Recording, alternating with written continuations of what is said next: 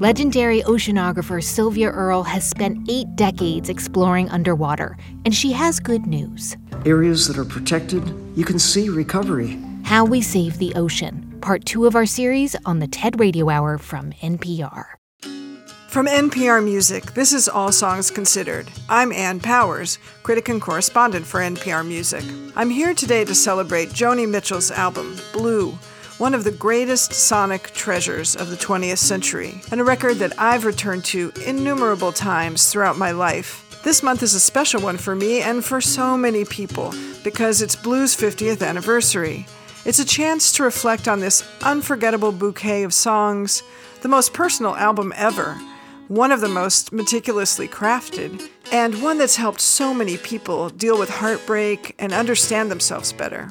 I count myself among that multitude. On June 22nd, the 50th anniversary itself, we hosted a live listening party on NPR Music's YouTube channel with none other than Brandi Carlile, one of Joni Mitchell's greatest interpreters and her good friend. We started with All I Want and ended with The Last Time I Saw Richard, and then Brandi and I had a conversation about radical vulnerability Brandi's passion project to learn blue and perform it on stage in Los Angeles in 2019, and what Joni's been working on now with a little help from Brandi herself.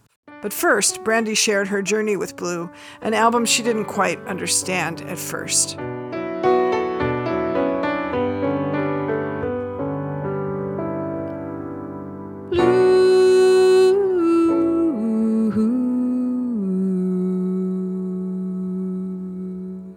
it's nice to listen to it so intuitively like you know to understand every drum fill and every lyric and how joni never makes sense and nothing ever rhymes and and no verse is ever the same length as the verse before it.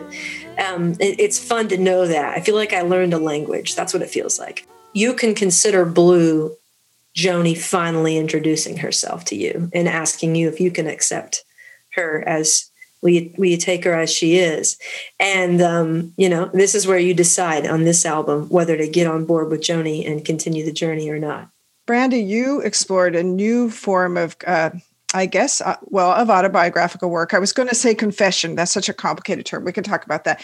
Publishing your amazing memoir broken horses this year which you you yourself wrote and i know you went to deep places for that. And i wonder if that experience also changed how you think about Joni as an autobiographical or confessional writer. She's so much more than that. She's she's not just that. But I wondered if that experience, and everyone should get that memoir if you haven't, um, how that might have changed your understanding of Joni. Well, it makes me wonder how the hell she did it in her twenties. As a person that had to wait till they were forty, I'm I'm astounded every day at at Joni Mitchell's foresight and insight into herself and her femininity and her womanhood at that at that age is pretty bone crushingly honest and vulnerable in like the strongest possible way. Well, let's talk about your journey with Blue. I know that you have a story that you shared before of how you felt you didn't really understand Joni, but it was this album that and and your wonderful wife Catherine who brought you to this experience. Yeah, T-Bone Burnett tried to play blue for me first. In when I was in my early 20s, I was in the studio with him making the story and I didn't even get past all I want because the line, you know, I want to talk to you, I want to shampoo you comes along and I'm just like rolling my eyes at this point. I'm like, oh God, that is the most trite, ultra feminine, heteronormative I, I, can't. I just can't even with that. And like the fact that he was playing that for me right then and there when I was wanting to make a record that was, I wanted to be tough. You know, I wanted to scream and yell and have a wide gate and an electric guitar. And, and that made me think he was really on the wrong track and in my psyche in that moment in time. And cut to, I'm getting ready to turn 30 and I've met my, the love of my life, my wife, Catherine. And we, we met in Northern Michigan, a place called Interlochen to um, see if we were going to be something and because she's she's a londoner so we weren't getting to spend very much time together until we were conscious about it conscientious about it. So we each bring an album to play for each other which is like the true test of you know whether it's going to work out. And she played blue and i got to that lyric and i started laughing. I want to talk to you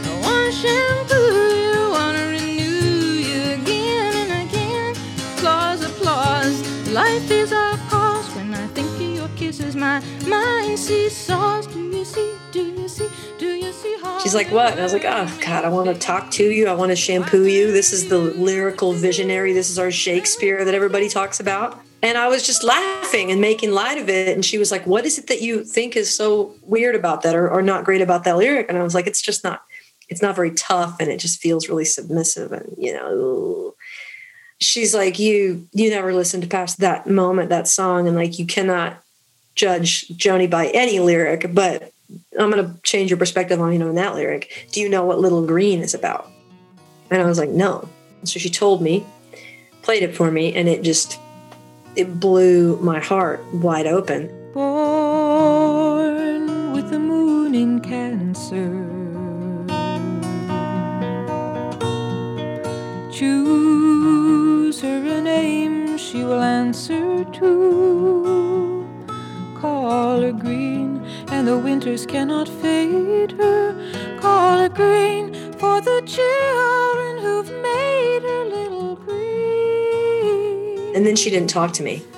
Hmm. I think because she wanted me to sit with that album. We listened to the whole thing in silence. And I suddenly realized like, if this is the next stage of my life, if I'm in love, if I'm moving on to some other realm, I need to reconsider what what's tough. Radical vulnerability. I mean, uh, on your uh, tour, your virtual tour for your memoir, I believe you did an event with Brene Brown, did you not? I think Yeah. so. I wonder if you think of Blue in connection to similar ideas of vulnerability that Brene is expressing in her work.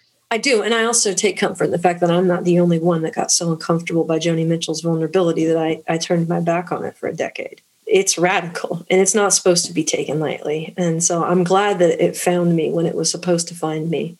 and it became such a cornerstone of uh, your and Catherine's uh, relationship. Do you have a day or an evening, an anniversary listening to Blue? Do you share that with her? Well, now you share much more Joni experience, which we can talk about with her. But have you sat with her recently and listened to Blue with Catherine?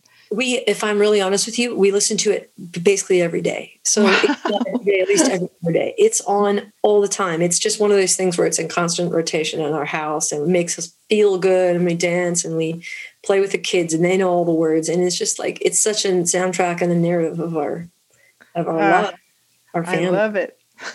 That's so romantic. No, but now it's not the only one. Now it's like it's Hejira and it's the hissing of summer lawns and it's Ladies of the Canyon and for the roses. It's it's all of them now.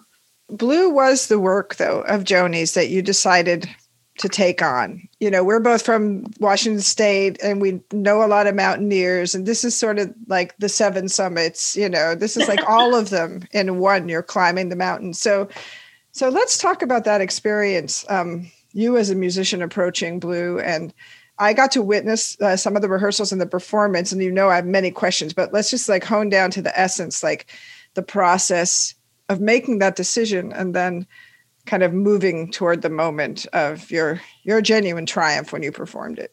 And Joni was there, by the way. Joni was there. It- it- you know, you saw in the rehearsals like what I went through and the honor and the anxiety. And I'm such a PNW Northern sociopath. I was bursting into tears. It was something I don't know why I um, wanted to do it until I, until it was finished. You know, I thought it was important to do because I had just seen Joni turn 75 and I saw all these people interpret, you know, music from her entire catalog and the whole arc of her of her career. But I thought about Blue and what it was to me and what it was what it is to so many people. Um, it's like holding up a mirror in front of themselves and, and coming to terms with with themselves. And I thought, man, maybe I could just like as a gift, just learn blue, not try to reinvent the wheel, and obviously not try to be Joni either because that's not physically possible. But get as close as I could, remove as much ego as possible, and just give people blue, you know. And that's what I did. That's what I that's what I wanted to do. But just like everything Joni, it was such a journey. It was an amazing journey and it was an amazing night. And I think people did feel that gift. And one of the things you did was put together an amazing group of musicians, including the Hanseroth twins who were part of it, of course, but also um, Jon Cowherd, who led the group and who has worked with Joni in the past, along with Brian Blade. And Russ Kunkel played drums. And that leads to me asking you about the instrumentation on this album and your insights into it because of course Russ plays drums on the only songs on this album that have drums. There's three songs on the album that have drums. So so this album's instrumentation is very particular. It's spare, yeah. but it's also carefully arranged, I think. And how how do you hear it, the arrangements? I think I imagine that people that don't listen to it every day hear it and how they remember it at times. Yes. So like yeah. you don't think there's only drums on three songs because it's so groovy and there's so much rhythm in it. But it's even more sparrow than you think because you never felt like it was lacking or naked either. It's just kind of this perfect album where until you start deconstructing the layers and the instrumentation, you realize that what makes it sound so full and so groovy and so revolutionary is just total cohesion. The wind is in from Africa. Last night I couldn't sleep. Oh, you know it sure is hard to leave here, Carrie, but it's really not my home. And so all the players are like really important.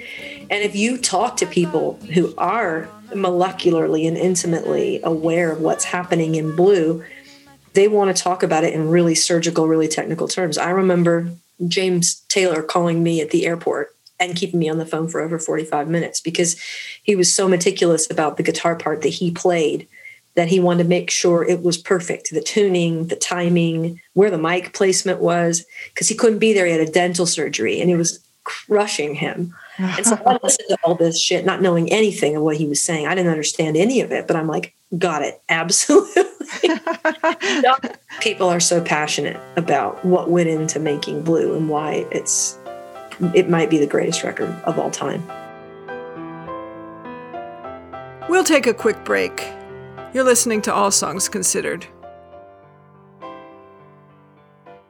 Support for NPR and the following message come from BetterHelp, offering online counseling. BetterHelp therapist Hesu Joe shares the unique benefits of therapy. Being in therapy is this very intimate, unique experience to have this other person see you, this other person acknowledge who you are, and accept all of it, you know, and like figure out the bits and pieces that you don't want to accept to change that stuff for the better.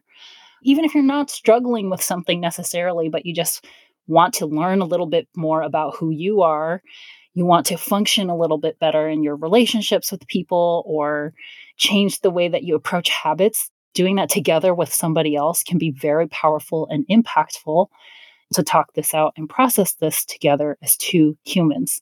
To get matched with a counselor and get 10% off your first month, go to betterhelp.com/songs.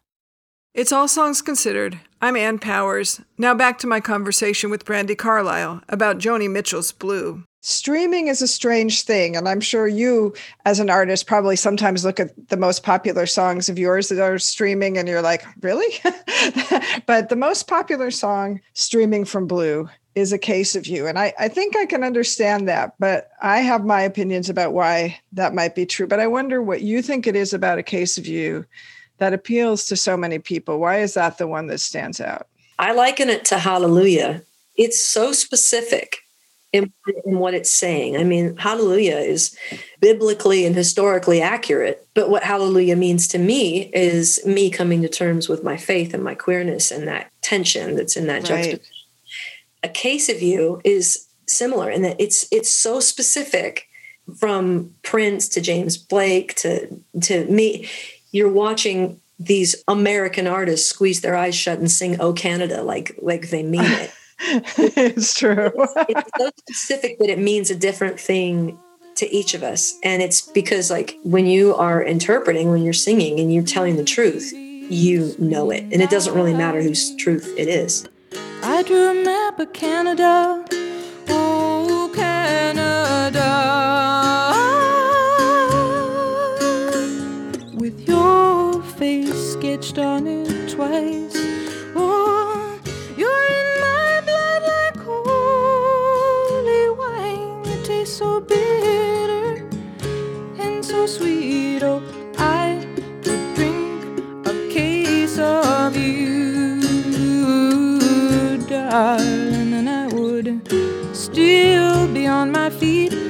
I would still be on my I love that you mentioned Leonard Cohen because, of course, the song is supposedly about Leonard Cohen, who was an early mentor and lover of Joni's, and um, but also about James Taylor, though, kind of merging and there, you know, Joni, I think, such a driven driven to be an artist at every moment of her life often connected intimately with her collaborators.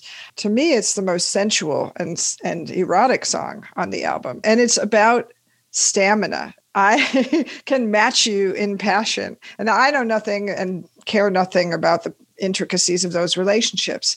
But I think you were talking about when you first uh, heard Blue and how it felt so feminine.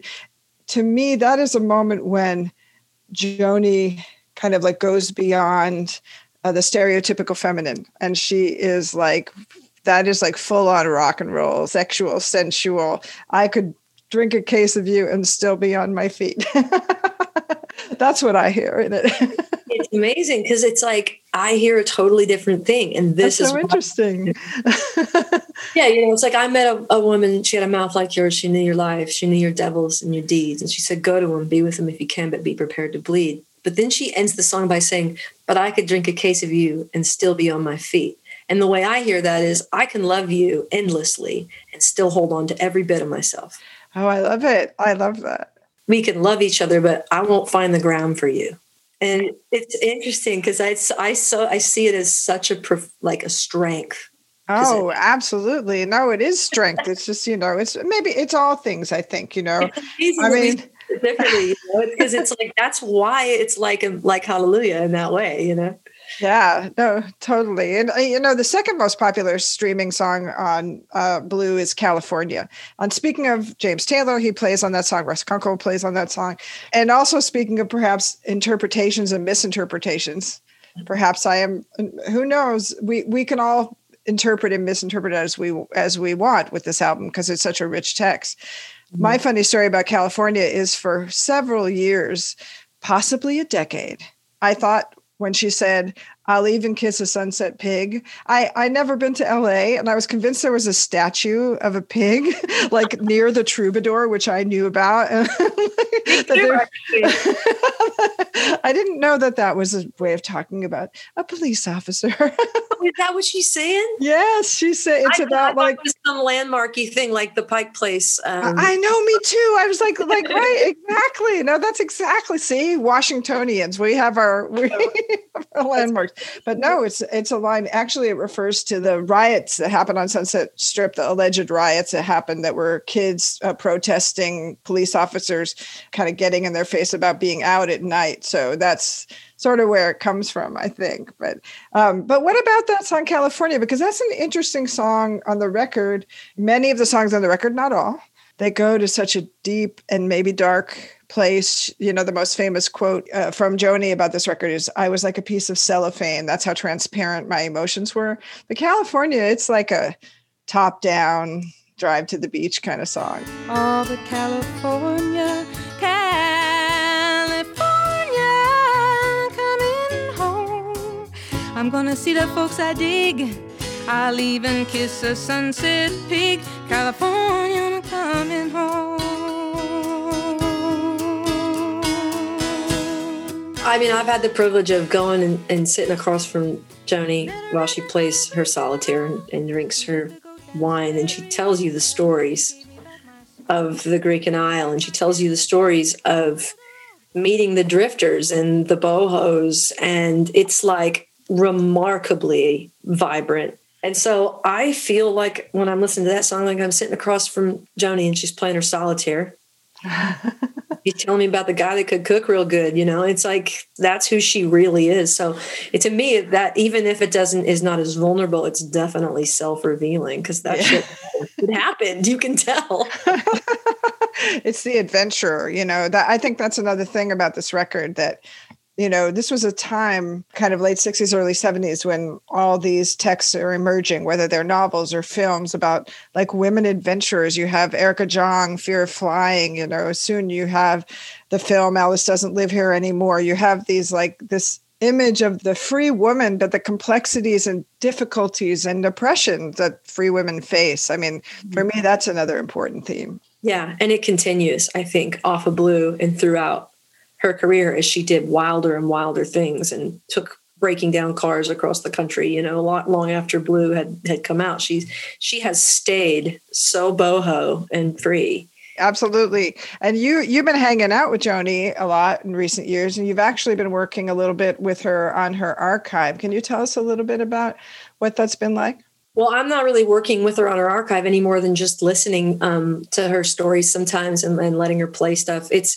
I think the fun thing about Joni's archives are that like I think a lot of people would assume that you know a 76 year old performer that we don't hear a whole lot from you know doesn't do a lot of press or perform much and is really quite happy being a painter although not lonely mm-hmm. is that she's doing this herself and it's completely fueled by enthusiasm, innocence, and kind of an affection for her younger music and younger self that you kind of always hope Joni would have, and she really has it. So it's fun listening to her embrace her early self and and smile at her lyrics and laugh. And there's a lot of joy in it. So when people are getting these archives, like they're getting something that Joni Mitchell is going through meticulously in her kitchen. My 40th birthday, I was in LA and COVID's over in terms of Joni's world. She's vaccinated, and her friends that we jammed together over at Joni's house, we're all vaccinated. So we were like, should we get back together and, and do a jam again? Got to Joni's house, and, and Elton John was there, and, and it was really, really fun. But they put 40th birthday balloons around the house, and they sang me happy birthday. And and gave me a present. And I, I got this big gift and I thought it was going to be a blown up photograph of like Blue, the show, or, um, you know, one of our jams or something like that. And so I start unwrapping it and I pulled back the first bit of wrapping paper and I saw paint. And I realized that I was being given Joni paintings. and uh, it was just, I was speechless like I am now. It took my, totally took my breath away, um, made me want to cry, which I didn't do she called me over to, to explain it to me and she said it was called the shaman. She's like if he's over here in the right hand corner i went through an abstract phase in the 80s and this is him do, doing his mojo. She goes in and in his mojo and she looks me in the eye in this really rare way that she does and she goes there's a lot of blue Brandi, it's so great to virtually see you. I hope to see you in the flesh soon. And to everyone out there, this is a special album to share. It's a special album to listen to alone. And if you can catch Brandi's interpretations of the album, they're beautiful. I think we should make this a national holiday myself. So oh, I yeah. guess a North American holiday. Canada has to be in on it too. So oh, Canada. Oh, Oh, oh, oh, oh. your face sketched on it twice. I love it. We talk about blue all freaking day, and oh, I know. Thank you so much, Brandi. Just before our love got lost, you said, "I am as constant as a northern star," and I said, "Constantly in the darkness, where's that at? If you want me, I'll be in the bar."